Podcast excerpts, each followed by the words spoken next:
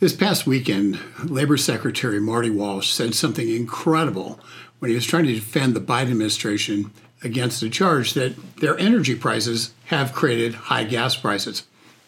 What he said was it was Donald Trump's fault because Donald Trump didn't invest in refineries during the COVID crisis. Part of the, the refinery uh, issues is what's been driving prices up, especially in the Midwest and on the West Coast. And and and, and uh, yeah. others would argue that this administration could do a whole lot more to uh, that would open the door for more oil production here in the United States. That's a conversation for another member of the Biden administration, and we'll have it with them. I know you're no, focused true, on, on jobs.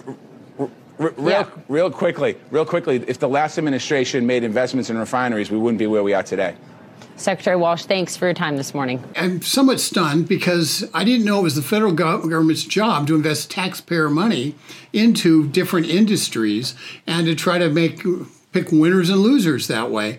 And I'm st- doubly stunned that Marty Walsh and the Biden administration would consider that perhaps the government should be investing in oil and natural gas refining, since their whole policy the last two years has been to do everything it can to destroy the oil and natural gas industries.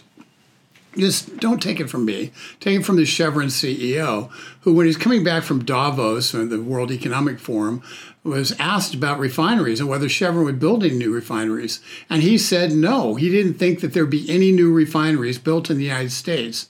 Remember, our last major refinery was built in 1976 and went online in 1977.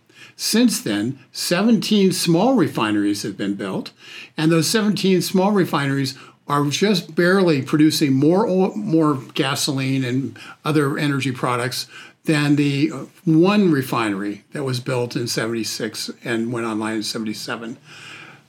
We have a solution. Build more refineries we can build refineries that are much more energy efficient and much more, uh, much less environmentally um, damaging. We can do that, but we can't do it unless we have a political will to do so, unless we get the environmental regs in such a place where it makes sense to invest in oil refinery business.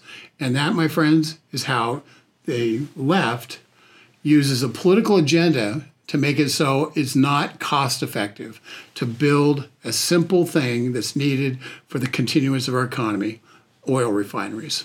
Because after all, high gas prices are not are not a flaw of the Biden energy policy. They're the feature of the Biden energy policy, where the idea is to make inexpensive energy expensive so that expensive energy will appear cheap.